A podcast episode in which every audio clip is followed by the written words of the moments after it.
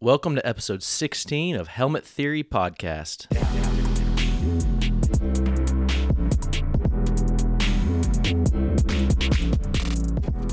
All right, everybody, get ready for a really great episode with author Jim Palmer. We're going to discuss everything from how he left his spot in one of the largest churches in North America to go start his own church, and then eventually had a faith crisis. And we're going to unravel that whole thing and get to hear a little bit more of his story. But first, a couple things. I want to tell you about our friends over at Ready Set Podcast. If you've ever been thinking about starting a podcast, the time might be now. Ready Set Podcast can do everything from edit, they can help you get equipment, they can help you set up everything just the way that you need because if, if we've learned anything from Helmet Theory, it's that there are a lot of technical pieces that are beyond our knowledge. So do better than us and call Ready Set Podcast, email, check out their Instagram, the whole thing. They also get to produce a lot of other podcasts that we think you'll probably really enjoy. So check them out. And secondly, this is an older podcast episode that we recorded a month or two ago. And this is uh, unlike Ready Set Podcast. You're going to notice a few things, and I feel like we're always giving disclaimers, so forgive us. We're going to start getting into the more normal sounding episodes here very soon. Um, but be that as it may, it is what it is. So we hope you guys enjoy this. Ladies and gentlemen, Jim Palmer. I grew up in a highly dysfunctional, abusive, traumatic childhood and adolescence. My mother was an alcoholic. My father left our home when I was young. My brother was a drug addict. And, you know, it just is a very difficult childhood. I was loosely Catholic loosely meaning that until my mother's alcoholism became bad, we, you know, she and I, my brother, would attend Catholic Mass. But I never had any root God. And so the moment I had my own choice not to go, I didn't. Then when I was a senior in high school, the summer after I graduated from high school, and uh, I grew up in Blacksburg, Virginia. It's where Southwest Virginia area, Blacksburg, Virginia Tech University, so Okay. on. I grew up in Blacksburg, went to Blacksburg, Blacksburg High School. The kicker on our football team, his father was staff with a campus ministry called the Navigators. I don't know if you ever heard of them, but um, anyway, to make a long story short, he took an interest in me, and and that meant something that was meaningful. And as the story went, he kind of led me into a personal relationship with Christ. So I went off to college. I was going to play football at East Tennessee State University, but I had a significant lower back injury. And so I could no longer play contact sports, but I went to East Tennessee State University anyway. My first week of school, I ran into a guy in the student center who was uh, the president, the director of the Campus Crusade for Christ ministry. So he invited, you know, it was the first week, they were having like a pizza thing. He invited me, and so I went. Um, and that was sort of my beginning point in my journey through evangelicalism. I got very involved in Campus Crusade.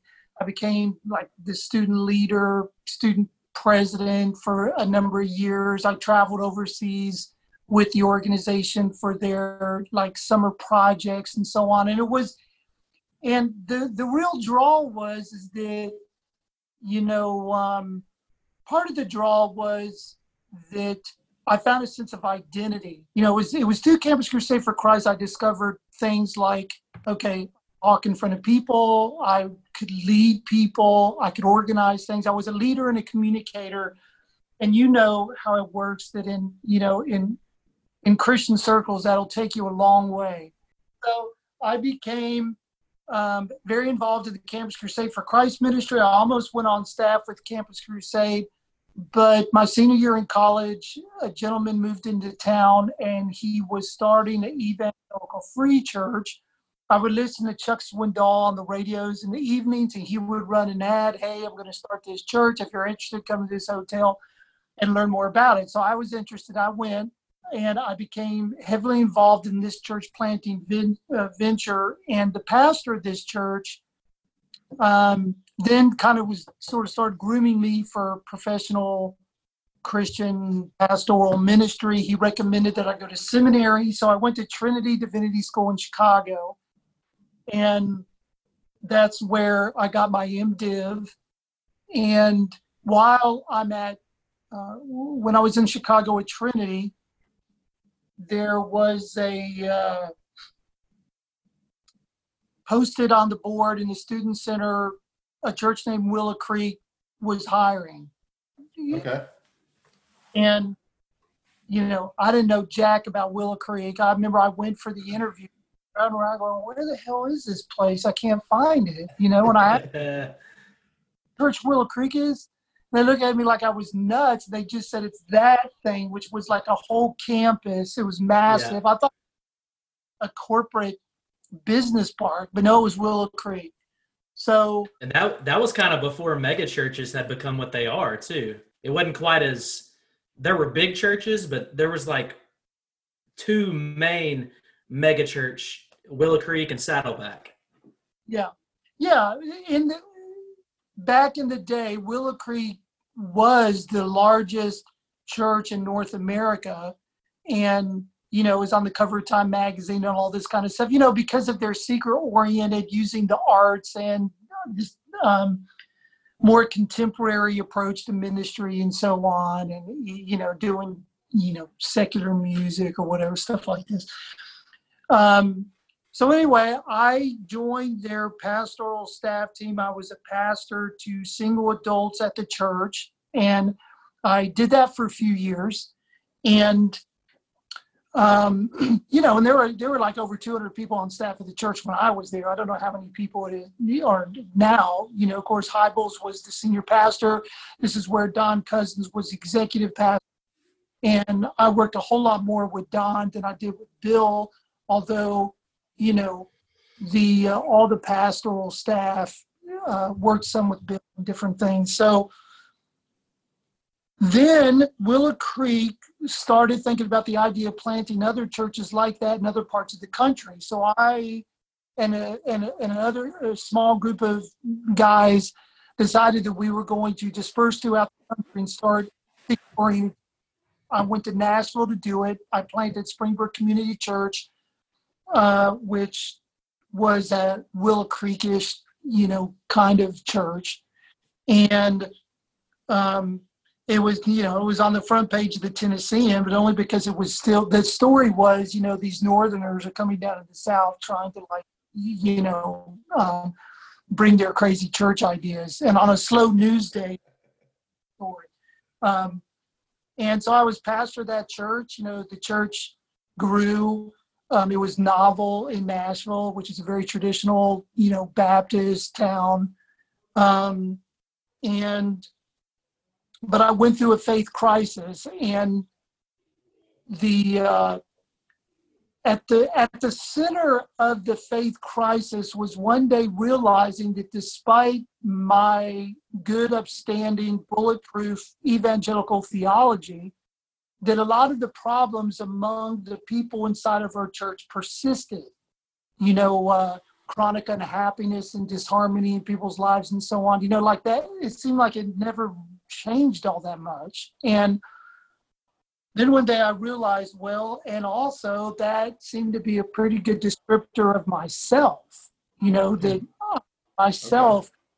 you know, recognized that there was a lack of happiness and there sort of chronic disharmony in myself. And so that was kind of the beginning of my question what you, you know what was happening what was going on um, like why was this exactly and so there was a situation where the wife of our lead worship leader called me one day and said hey do you mind if we meet for coffee i want to chat about you chat with you about something i met her for coffee um, and while we were meeting she like you know lit up the sleeve on her shirt her arm was um, filled with bruises. She slid up the dress on her leg. There were bruises all up and down her leg. And our worship, the our lead worship leader, her husband beat her.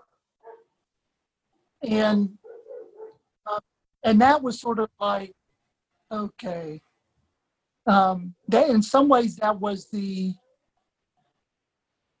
final straw where I became convinced that I I needed to step away from ministry and try to figure this out. It just wasn't adding up. It wasn't adding up inside of me. It didn't seem to be adding up in people's lives. You know, um, I was starting to spot some things in my theology that I could no longer.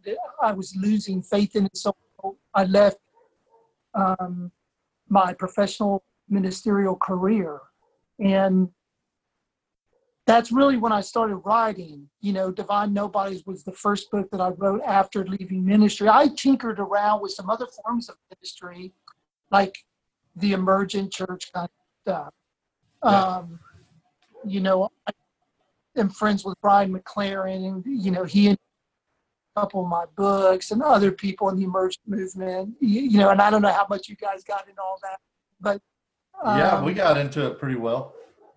Yeah, I don't know if you know Spencer Burke. I would go do his solo ride. Do you know Spencer? Spencer Burke. He, um, you you may not know him. I mean, he uh, he wrote a couple really good books, but he was. You probably know Tony Jones. Yeah. Yeah. Um, I know them. You know, I, I don't know them personally, but yeah. Pagitt, you know, they were kind of the the uh, the emerging the pioneers. Yeah, um, so I started writing books. I made a, a significant co- career change, which at first involved directing a nonprofit organization in Nashville that works with um, at-risk kids who who are abandoned or abused in uh, in in our city and there's a nonprofit organization. I became director of that organization and did that for a period of time. And then one of our, the United Way of Middle Tennessee, which was a, a significant financial contributor to our nonprofit organization, I met with the per, with who had left to become the chief financial officer of a human rights agency called the International Justice Mission. I don't know if you've ever heard of them. Gary Haugen, you know, is a Christian, and he he uh, um, he was the lead investigator of the Rwanda uh, genocide, and then he went on for the internet. So, so I traveled with the International Justice Mission with one of their criminal investigators exploring the areas of forced child prostitution and child slave labor around the world.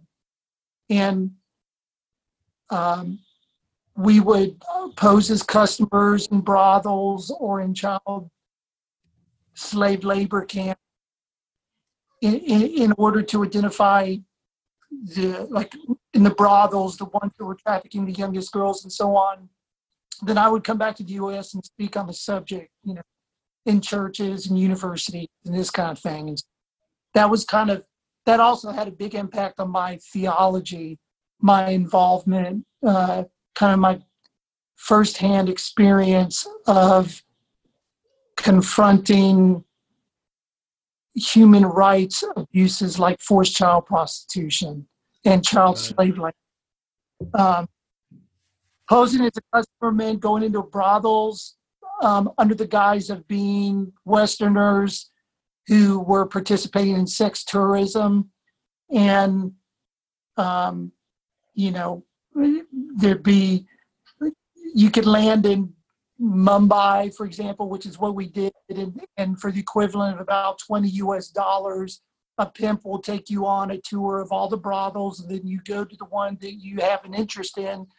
And then you know, you're in this lounge with other men, the lights dim, and the young girls come out on the catwalk, and then the men identify the girl that they basically are going to take in a, in a room to rape. So wow. some of these are, you know, 12, 13, 14, 15 year old girls who provide sex to customers five to six times a day, six days a week. And it, same thing, uh, you know, we Bob was a professional criminal investigator and I went with him, and it was perfect because I was going posing as the first timer, so being nervous, a little anxious, or whatever was perfect, you know, because because the idea was this is my first time, and Yeah. because we were Americans, the what what we were doing is um, brothels like this will always use the oldest girls first because they they have um, they're about at the end of their usefulness to the brothel. Now they're older, and um, a lot of men that do sex tourism want girls. You know, so once you get to be like 17, 18, you're almost too old now. But they will try to see if they they can, you know, uh, they'll bring out the older girls first. But the idea was to keep on telling the brothel owner, we know we we want younger girls than this, and you had to really be persistent before they would take you to a brothel that really had the youngest girls because it was the most riskiest thing to do. But because we were Americans, they knew that we would have the money to actually pay for the younger girls. And then that would allow us to sort of document on a grid which brothels actually traffic the youngest girls. And then later, that would be information for the IJM to deploy a team to do a brothel raid and all this kind of stuff. Same thing with child labor camp. We posed as Western investors in a, in a slave labor camp where little boys are basically chained to a pole and have a quota of rolling a certain number of cigarettes. And they put little matchboxes under their chin. Um, and if the matchbox comes out, they usually beaten with electrical cords because the idea is that they become distracted, stop their work, which is why the matchbox fell out. Otherwise, they should keep their head down, rolling the cigarettes to make their quota. So, um, so that really had a deep impact. I mean, it was, I don't even know, you know, that that caused me to question a lot of things about God, Mhm. uh, or at For least sure my about Western about Western Christianity. Yes, yeah. Um, so meanwhile, people are contacting me about the books. They're like, you know, okay, religion has damaged me. What do I do? Um, and I started doing individual work with people who were damaged through their involvement in religion. Um, and I still do that to this day. You know, I've partnered with other people um, that, that do this sort of thing. Uh, religious trauma syndrome or RTS is now sort of the mental health um, identifier for people that have been uniquely damaged through their involvement in religion. And I created an online religion, and then I do individual work with people related to, you know, uh, rooting out toxic religious indoctrination. Um, repairing your relationship with yourself, which is often kind of stolen uh, or or uh, through people's involvement in religion and so on. Um, and perhaps m- most importantly, you know, then helping people really cultivate a life after religion. Because, you know, one of the things that I notice is people when people feel when people are betrayed and damaged through their involvement in religion they rightly feel anger you know betrayal resentment bitterness. I mean those are all natural normal feelings to have in the process but sometimes people get stuck there and never go beyond that. And so but you have to get past that. Uh, to to uh, to really build a life after religion. You know, like in other words, some people religion becomes the reference point. All that's happened in a lot of cases is that the reference point for people was first that I'm for religion. You know, I'm a Christian, I believe in God, I'm a practitioner of my religious tradition. And then they switch sides and now they're anti-religion. You know, they no longer hold that belief. They they uh, are toward religion and so on. And but the reference point is still religion. It's just that you chose a different side. You know, you were for it, now you're against it, but the reference point is the same. You so you spend half your life, you know, kind of enmeshed in in following religion, and then you spend the second half, you know, being vehemently against it. And Yeah. so, I mean, look, if you're someone who feels like, uh, I mean, there are people who feel like that their contribution is to expose the abuses of toxic religion. And, and so I, you know, like, um, Hitchens is a perfect example. I mean, this was Chris Hitchens felt it was his calling, so to speak, to do this. You know, uh, and so if that's kind of central to the contribution you want to make in the world, then I could get that. But a lot of times people just get stuck and they never get past that. You know, it's not that they're necessarily calling to be like the a combatant against religion on the kind of the intellectual uh, level of, of talking through ideas. It's more like personal bitterness and resentment. Yeah. So let's let's talk about that a little bit, because I know that's a big part of your story. Is like you talked about being a pastor, being fully and heavily immersed in the evangelical mainstream Christian way of doing things. I know a part of it probably had to do with the things you were seeing and experiencing that weren't uh, pleasant or that you found question with. But what was it? You know, a big part of at least my experience and, and Nichols' experience, a big part of Christianity for us has been centered around believing the right things and kind of falling into line within your denominational framework. So, h- how for you, what were those things initially that just sort of got you thinking about the Bible in different ways? I, I remember reading uh, the Wide Open Spaces book, and I mean, it was first or second chapter. You were going into it a little bit, but you kind of discussed. You started to have experiences, and you started feeling overwhelming love for people, and then it was like it started to lead to questions about just that whole process. So I, I know that's a big question. I'm going to let you take it and do what you want with it. One of the things that um,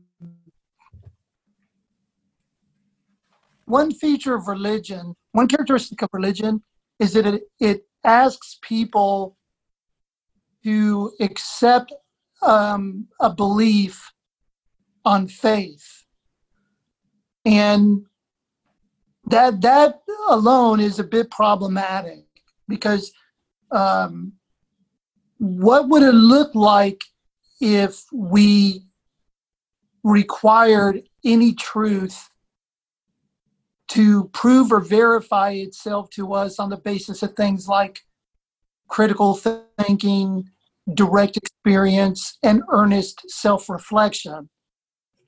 Uh, like, for example, even in Buddhas, the Buddha had these Four Noble Truths, but the Buddha never purported to have received these through some kind of divine revelation, or he never claimed that he had some special guru spiritual status that enabled him to attain his his you know th- these insights that he had. And he even told people you know do not believe anything i ever tell you because i said it if you have you need to verify for yourself. If it if you seek to verify it for yourself and you find it doesn't line up then don't follow it and forget you ever heard about it and go on with your life you know?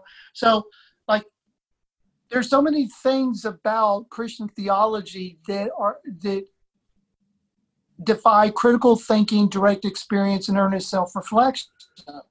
So a lot of the christianity that i learned revolved around this notion of separation from god. You know uh, like that's the whole big problem right? You know god uh, there's god and and and for all intensive for all practical purposes god is sort of a this Gandalf supreme being in the sky, and we are created human beings, and we have a sinful condition, and this separates us from God. And as it stands, if nothing is done, then we deserve only to be punished with eternal conscious torment. But God, our sinful condition required God to um, have his only son shed his blood and, and be killed as an expression of his love and a way to, to save human beings from their sin. And the more I start thinking about that, for example, like, okay, like that seems really pathological. Yeah. Think about it. You know, like I I'm God. I created human beings. I put them in a predicament. This this uh, idea of the, the sinful condition by which the only solution is for me to brutally murder my only son. Um, of course, there was later that I realized for myself that this is this was what I learned the Bible meant. Like this was the interpretation I was given, but there's many different interpretations of the Bible a person can have. Yeah. I mean, rather than that interpretation, you know, like, um, so, I mean, I recently had a discussion with someone. Question the question was put to me, Jim. Do you think the Bible is brilliant? Um, is it brilliant or bullshit?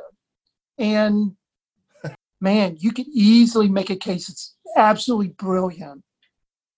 But you would have to understand it from the lens of the philosophy of religion, you, not through your fundamentalist conservative Baptist theology. Um, and look, it's it's absolutely absurd. It's not possible to be separate from God.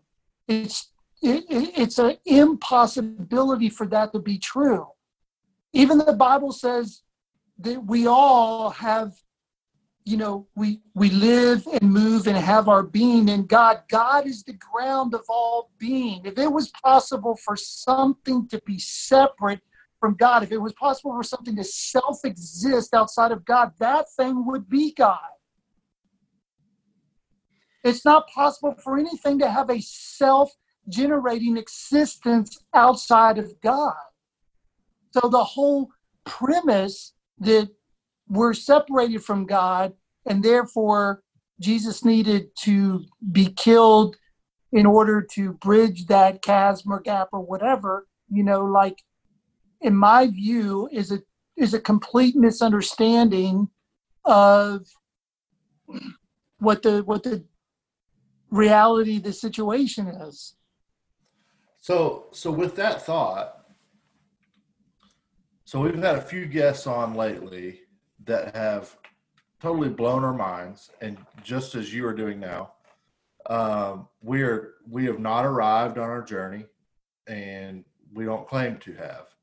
Um, but something that I'm curious to see what your thoughts are along the same lines of what you're talking about now are so so it can be interpreted that Jesus was killed so that or because of he was trying to get everybody to see that hey you are like me. Like you have just as much of god in you. Like for example richard rohr and the universal christ meaning everything has christ in it you know all Right. of that kind of stuff. Um, that has completely those thoughts i'm still trying to wrap my head around but it's so beautiful to me Yeah. what are your thoughts on that I think that one of the biggest mistakes that Christianity's religion made was to pin it all on Jesus, the person, versus Jesus, the message. Um, okay it, it wasn't, and in my mind, basically, you you could think about the passage where you know, Jesus goes to his disciples and says, "Okay, you, you know, my uh, my death is imminent, and I'm going to be gone." yeah And straw. Well, what are we going to do when you're gone? And the point is that Jesus makes it. It's, it's actually better for you that I go away because if I don't go away, what you're going to do, which is kind of what you're doing right now, it's just going to get worse. Is you're going to think this is about me, Jesus, the person. It and it's not. It's it's about because when Jesus asked people to have faith in him, it was only a temporary expedient because people have been so beaten down by religion that they couldn't believe in themselves. They couldn't Right. believe that. So Jesus would say, Look, am I not like I'm the guy, right? You saw me as a little kid growing up in the village. I'm this Jesus that everybody knows. At least have faith in me that I am living a life of wisdom, love, compassion, um, connection with God, oneness with God. You know, like at least acknowledge that you see this in me. But it was a temporary expe- uh, expedient. And when it came time for Jesus to go, people were upset. In my mind, Jesus was saying, Well, you know, this is the milestone. I need to leave so that you will not make this about me and you will make it about the life that is in me, which is also in you. But the church made it all about Jesus, the person, anyway. that that simplifies it enough for me to really walk that out if that makes sense. Like okay the the message that jesus was trying to say is the life that's in him the god that's in him is in me as well. Not saying that i'm the messiah but saying that i have the same thing in me and that i can now be myself be who i was created to be be blah blah blah. Like does that make sense Yeah, because I think what the point is is that the religious establishment made the sacred God, the holy, so distant from the people to, to be something out of their reach or something that had to be earned or something they could never attain. And then Jesus comes along and says, Well, okay, guess what? Um, I'm both God and human without any contradiction. Jesus, in my mind, wasn't claiming some exclusive status as the only God man that ever lived. Jesus was simply trying to point out that um, this is true of every every human being. If you take the Book of Genesis at its word, is a manifestation of the nature and essence of God. Right? We're made in the image of God. God is the ground of our being basically one definition of spirituality is the trans is the translation of the transcendent into the immanent. You are a manifestation of the nature of god or ultimate reality. That is the ground of your being. And everything that and the the the opportunity then is to translate that into your human lived experience. That's what Jesus did. It even says in Luke that Jesus Jesus didn't know that he Jesus had to grow into it himself, right? In Luke in the book of Luke, you know, he grew in stature with God and men. You know, like in other words, Jesus had to go through a process of understanding his identity transcendently and then how it was to work out in his immanent life in the world which he referred to as the relationships, you know, his relationship with men. Um, but you mentioned this idea of like, the, to me, the simple answer is why did Jesus die on the cross? The simple answer is, is that Jesus was a threat to the religious and political power structures of his day, and they conspired to have him killed. And consequently, um, it, it was a useful milestone for the growth of of the movement that Jesus had hoped to to to bring, which was for people to recognize that the life of God was within them that could be accessed and lived, in, you know, in their human experience. It wasn't like Jesus said this all the time, right? Where's the kingdom of God? It is within you. Um, Jesus, if you just show us God, we'll be happy. You're looking at God. And people confuse that again, with Jesus saying it was me, like, whereas I understand that uh, Jesus to have been saying that um, it's not that different from the Buddha when the Buddha said, if you meet the Buddha on the street, kill him. And the, the, the idea behind that quote is if you're walking down the street and somebody says, I'm the Buddha, well, it's not true. The Buddha's never been a person. I mean, the Buddha is a title that was given, but it wasn't like a name and it's not a person. A Buddha, the Buddha is a uh, is the fundamental essence of all people. It's not that different from Richard Rohr's idea, the universal Christ. You know Right. that, and Christianity just did not flesh that out very well. You know that that if if the ground of your being is God and which God is a word that we use to describe ultimate reality. This is what's so absurd sometimes about religion is the very first thing religious people will say is that God is infinite, God cannot compre- be comprehended, God is beyond our understanding, God is timeless, God is eternal, God is all this stuff. There's no way we could ever know God. Okay, now let me tell you exactly what God is. That's always been my struggle, man. I I remember going uh going through like seminary courses and stuff and we would talk about the doctrines of the Trinity and these things and we would take these really what felt like to me were really abstract ambiguous ideas and we'd mesh them together and say no it makes perfect sense. And then i you know in in the moment i'm going oh yeah god is man and god and jesus is both and the holy spirit's out there somewhere.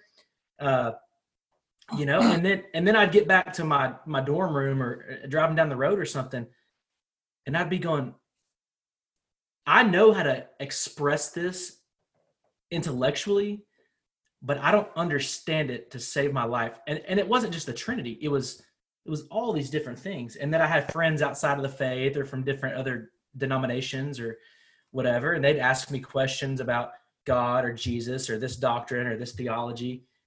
And all of a sudden their questions it's not that i thought their questions made them right and me wrong or vice versa. It just made me go Yeah. Wait i don't understand this thing that i can fully explain i've preached sermons that i have no clue what i was talking about Well, I, Well, I, think just go further with that, like I've never been quite able to explain things. So, so when you're in the bubble, when you're in the group, everybody resoundingly says the same things, right? But when you go to explain those things to somebody who is not involved in that bubble, you sound like some woo woo freaky deaky, super Christiany, like on another planet type of person. Well, you kind of sound like the same guy who is reading Homer's The Odyssey, you know? I'm not saying I'm not saying what's true and what's not true, but I'm just for a second, can we just all admit that the stories in the Bible are a little crazy? you know? Especially, I mean, especially if you take them literally. or consider the possibility that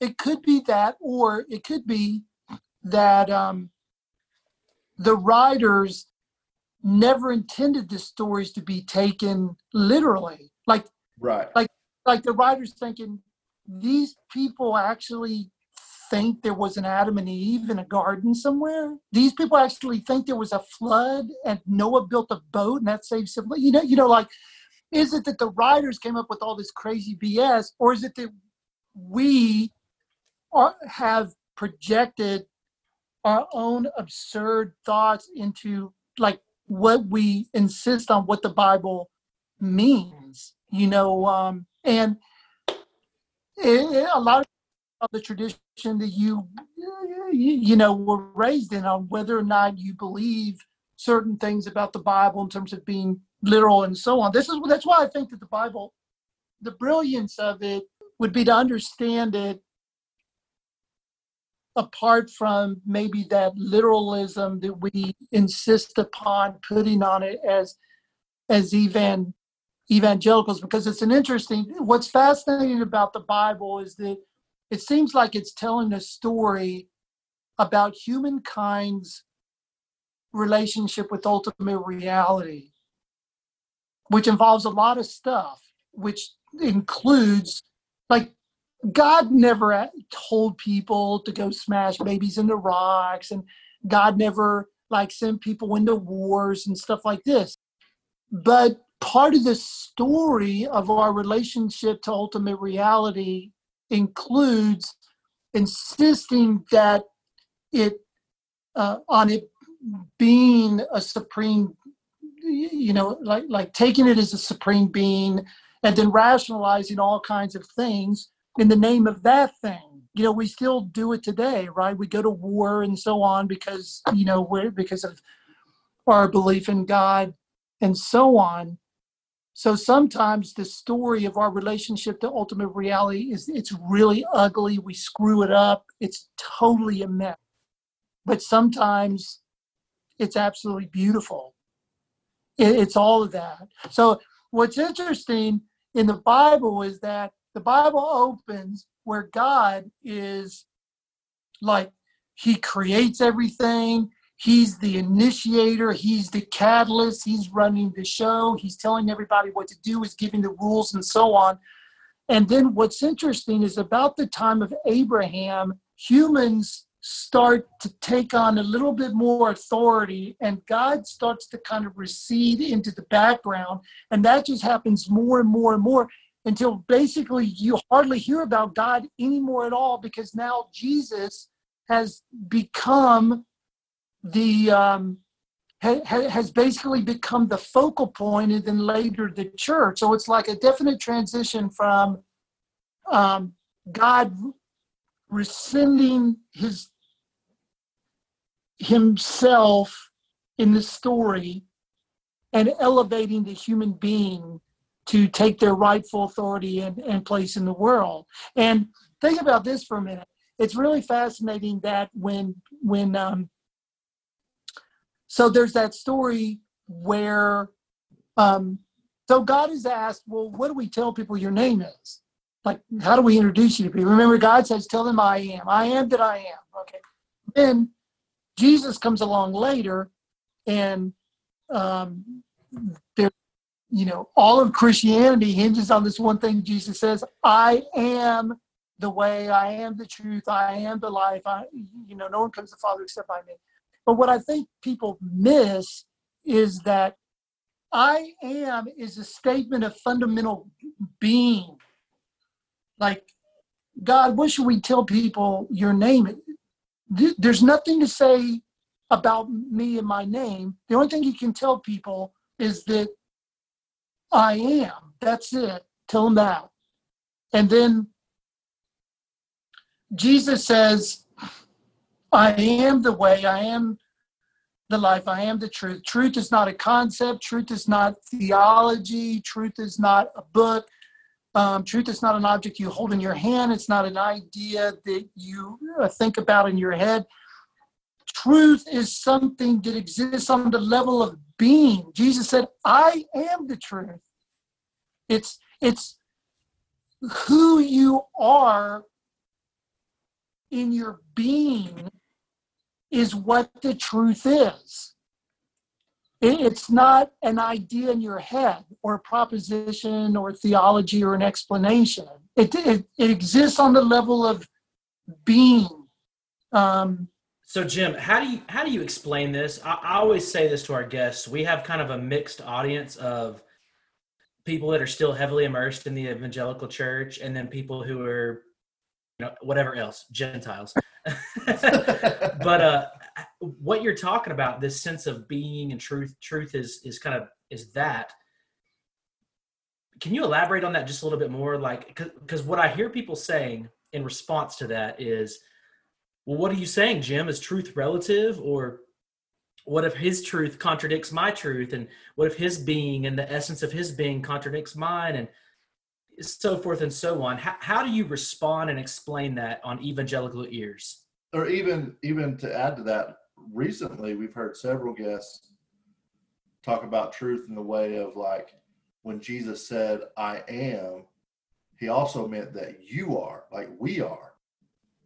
Yeah, and I would say that I would say that's true because the the I am is significant is a significant this is why I think that the Bible one reason why the, the Bible might be brilliant is that that I am statement, the way that it pops up, beginning all the way back when somebody asked, you know, what should we call people? What, what should we call you, God, other people?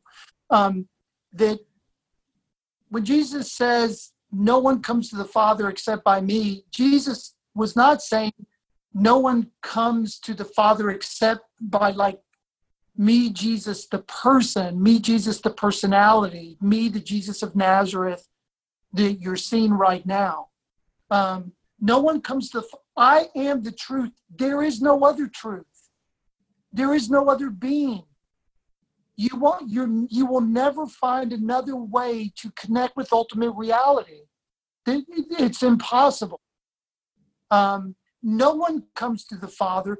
It's not possible for anybody to know and experience ultimate reality except by what I'm saying to you right now about it existing on the level of being. So to answer your question about is it all relative? Well, no. Can God be okay? If you're an evangelical, you believe I think that that God is beginningless, God is timeless, God is endless, um, God is infinite, and that anything that exists is is a uh, is is rising up within or is a is a manifestation of that one nature which evangelical christians call god. There's only there, there's one. I mean because look if god is infinite there can't be anything else right like if god was like only half infinite maybe there could be some other thing but there's not to a christian God is infinite. He has no beginning. God has no end.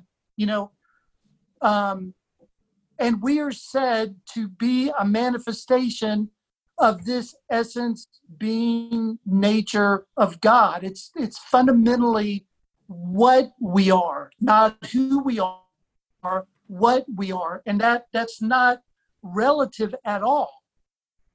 It's the same. You know, like it doesn't matter what whatever other differences there might be between human beings the fact is, is that we all are a manifestation of one ground of being one nature one essence which is the fundamental is the true nature of all reality including the true nature of yourself part of the problem is that the way the world appears isn't the way the world actually is, which we now know on all many different kinds of levels. I mean, it kind of appears that there's a me here and there's a you there, and I stop at the end of my body and you start at the beginning of your body, and there's a bunch of space in the middle, and there's like seven billion different things we call human beings in the world, but we know that's not true. We know from um, quantum mechanics, quantum field theory, that, that that's not true, that we're not separate objects in some kind of space, but that um, we are, there is a connectivity to, to every living thing. It, it's not separate, it's one thing. Now, if you sometime study or take a look at Spinoza, Baruch Spinoza's views of God. He was a Dutch philosopher. And in, in philosophy, there's something called monism. And monism in philosophy is the idea that there's there's one substance out of which everything is a derivative, not substance meaning like a like matter, like a physical thing, but there, there's only one um, reality in which everything is a manifestation of and and spinoza called that thing god even though he was heavily criticized for using that word and to identify it um Would this be along the same lines as uh, what book was it? I think it was Rob Bell who wrote a book, uh, What We Talk About When We Talk About God, or something like that. And I, I don't think he quoted that or referenced Spinoza, but it, it's kind of that. I think it's the same. He, he might say it like God is the source of all things that are. So the undercurrent or the substance of everything that is you, me, this table, the rocks, nature, the river, etc. Is that kind of along the same lines as what you're describing? Well, it would be similar to Spinoza's view of God and monism. And I think if you applied critical thinking, you could demonstrate to yourself that what you just said would have to be true um, at at some level, probably the most fundamental level, because again, we get back to okay, if when you go to a movie, there's a screen, right? You don't notice the screen you watch the movie. The movie ends, the screen is still there. The you know hundreds and hundreds of movies playing in a movie theater. They come and go. Some of them are romance, are children's movies. You know, some of them are violent, some of them aren't. But the screen always is there and the, the, nothing happens to the screen. It doesn't matter what movie's playing on. It's not like the screen is affected by it. The screen is offering hospitality, if you will, to the images that are projected on it. So, in a similar way, you know, when we talk about this idea, the ground of being and Spinoza and the source, you know, God is the infinite screen. Hmm. Like look, people come and go. They are born, they die. The movie sometimes is this and that, but it, it all is only occurring within the hospitality, the space of God's being. There, there's no way God could be God by definition if that was not true. Now, some difficult questions. Well, what do you mean? Like when you know these millions of girls that are forced into child prostitution, like that's happening on the screen of God? Well, it would have to. So then you got to go to the next question, which is, okay, well, how does that work? You know, um, that's a problem no matter how you look at it, because the idea that God is good and all powerful, it just it breaks down everywhere. if God, God is all good and God is all powerful, that that makes no sense realistically. In terms, I mean, no of, matter. Well, like like, like if God were all good and all powerful, He would stop the the rape and well, the prostitution. Is that kind of what you mean? Yeah, like in seminary, I learned the idea that God had like an active will and a permissive will Okay, so let me get this yeah. right. Some, somebody somebody busts into my house and they start raping my daughter, and I'm sitting on the couch and I don't do anything to intervene. You know, okay, I didn't actually cause it, but it's my permissive will. Would you do that? Of course you wouldn't do that. So trying to like parse this out from your seminary category categories of God's permissive will. I don't know if it's God's will, but it's his permissive will. Hell, he's got a list of stuff that he's willing to permit that, you know, we got, you know, okay, so his permissive will included the Holocaust, included genocide, it included 1 million new girls being forced into child prostitution every year. I mean, that's one hell of a permissive will for an all good God. And some okay, might say, I've heard it said like this before when I've brought things like this up.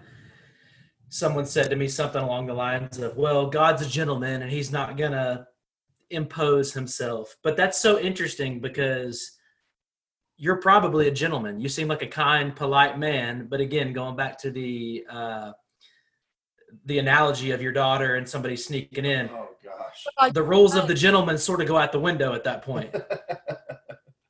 I'm a kind gentleman. I'll go ahead and let this happen. No.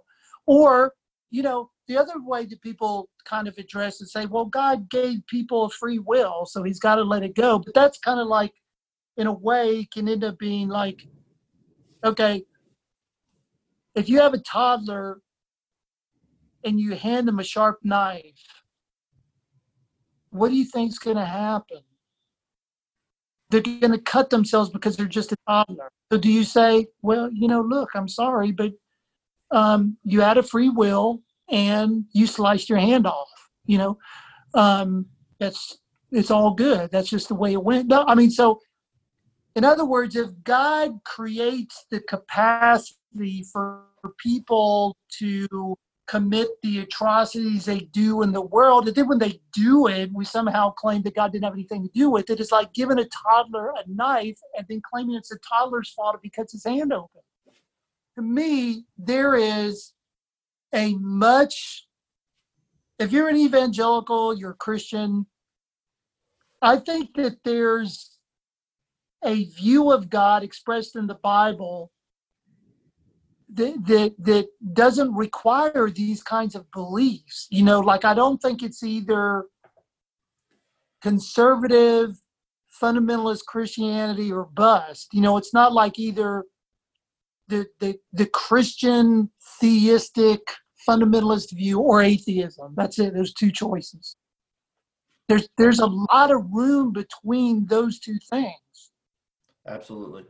So that like even Chris Hitchens, for example, he attacked the most absurd religious notion of God. You know, like even Jesus would have attacked and did that notion of God. You know, uh, so, but that's not the only way one can conceive of God. It may not even be the most prevalent way. It may not even be, you know.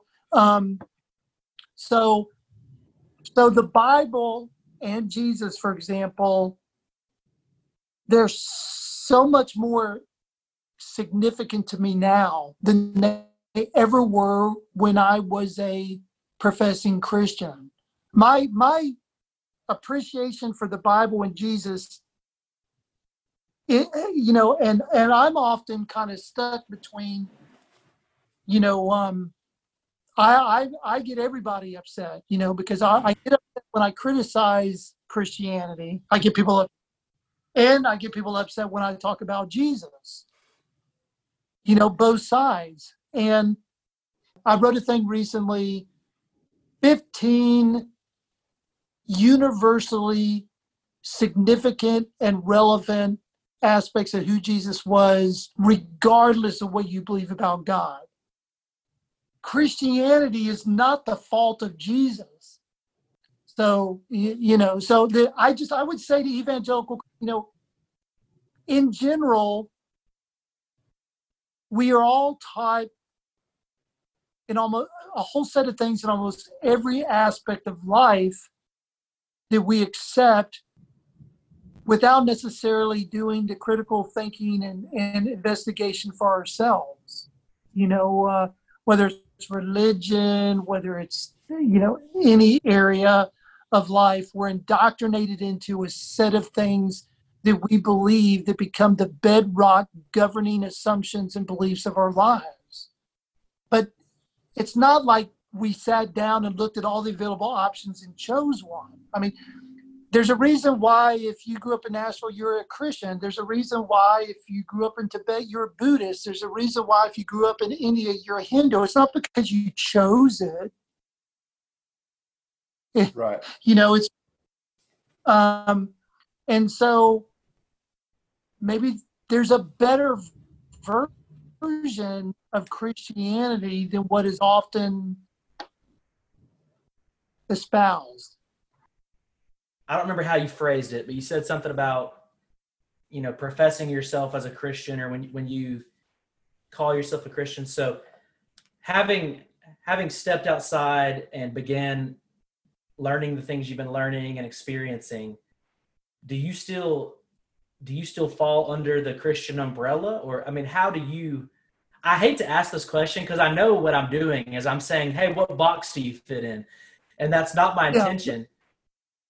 Intention. But I think you No, I understand get what you're of where I'm getting. Well, we're asking more for us too, like because we Well- we struggle with calling ourselves Christians because of what that tells other people. Like Yeah. I, I would identify as Christian, but Yeah.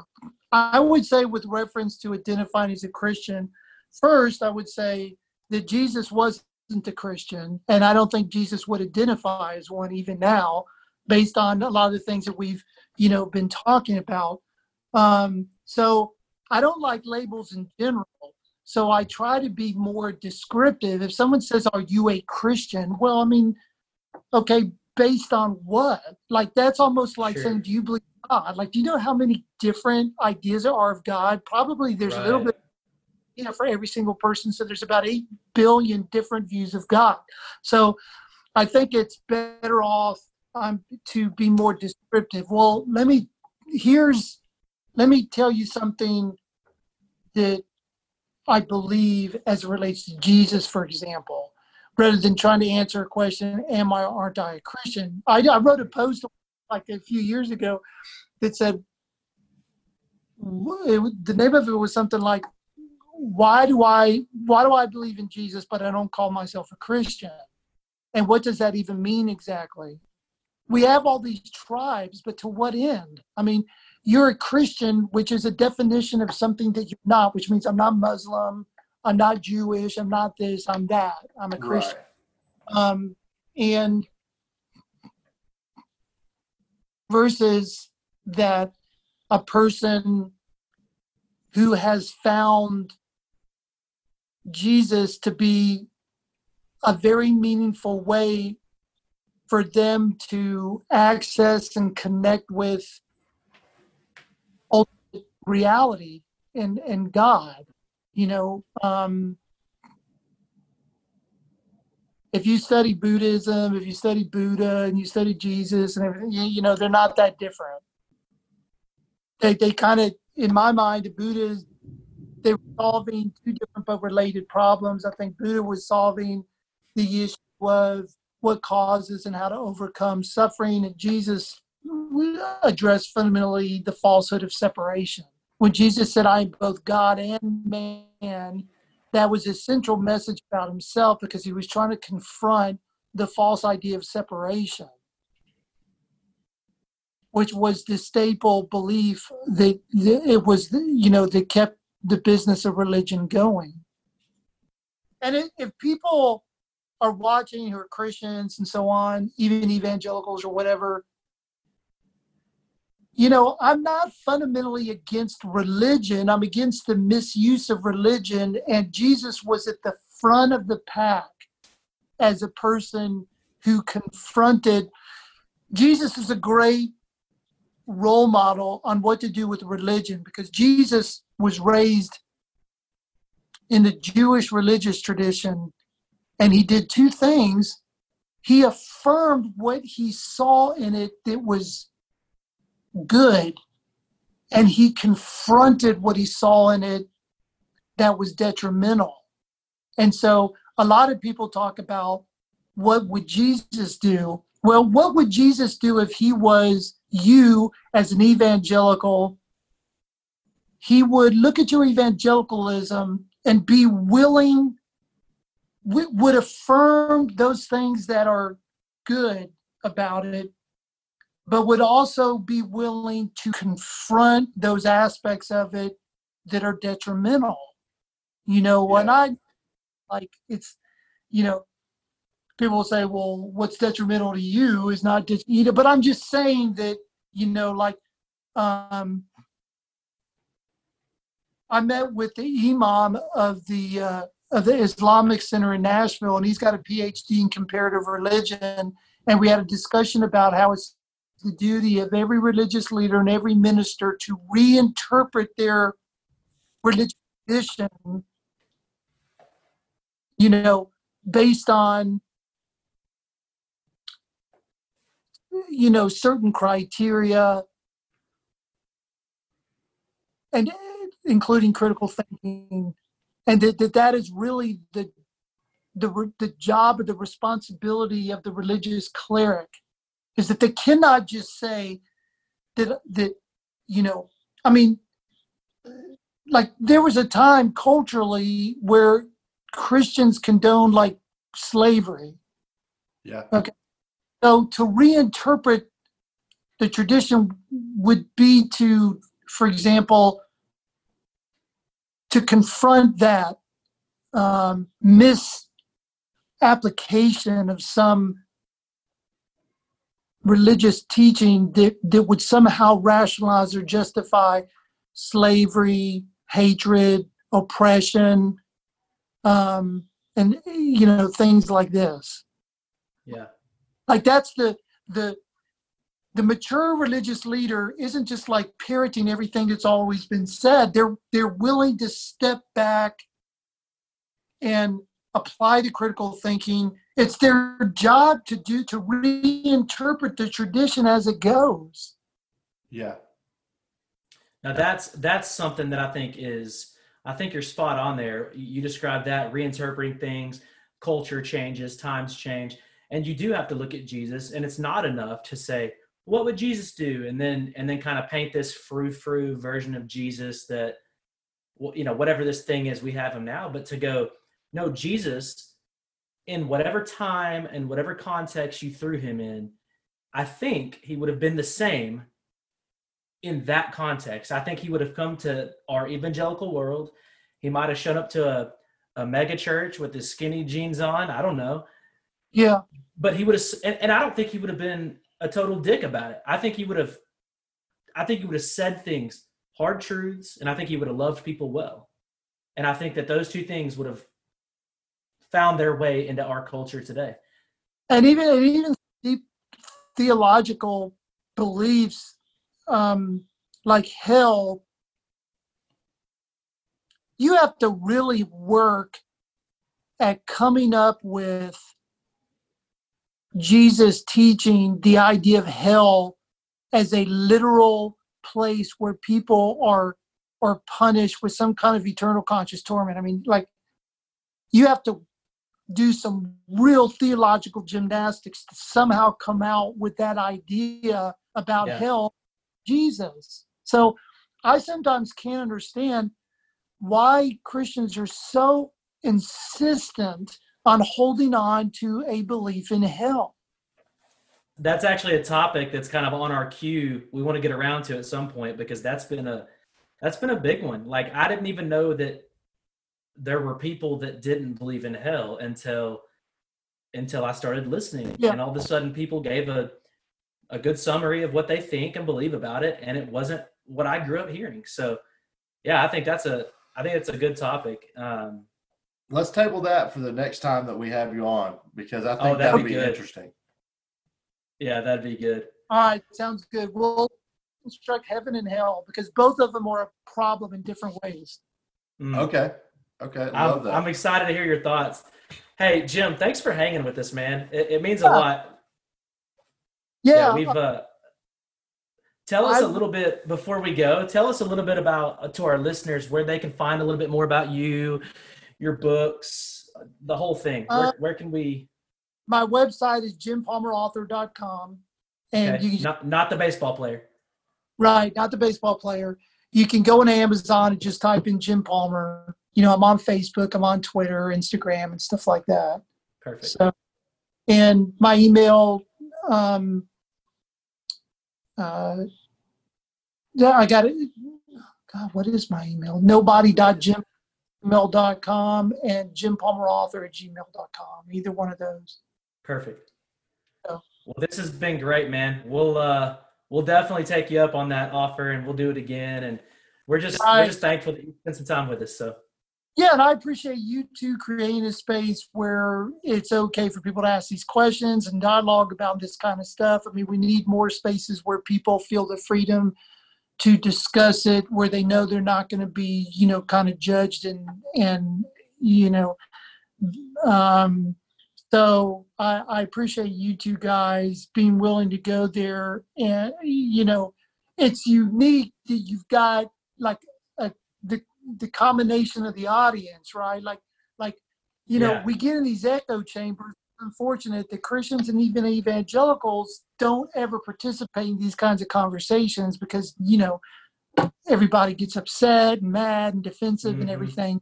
You know, so um, that's why I said I'm not against religion. I'm against the misuse of religion. Who am I to be against religion when religion means so many different things to people all over the world? The word nowadays there's the spiritual but not religious movement, but that's missing the fact that there was a time when the word religious was actually used the same way we use the word spiritual now. And so we, we divide things up in ways that, you know, sometimes aren't helpful. But okay, all Yeah. right, I'll go on for, we love it, man. see you for round two. Yeah, absolutely. Well, we'll talk to you soon, Jim. Thanks so much, man. All right, you guys have a good one. All right, You bye. Bye.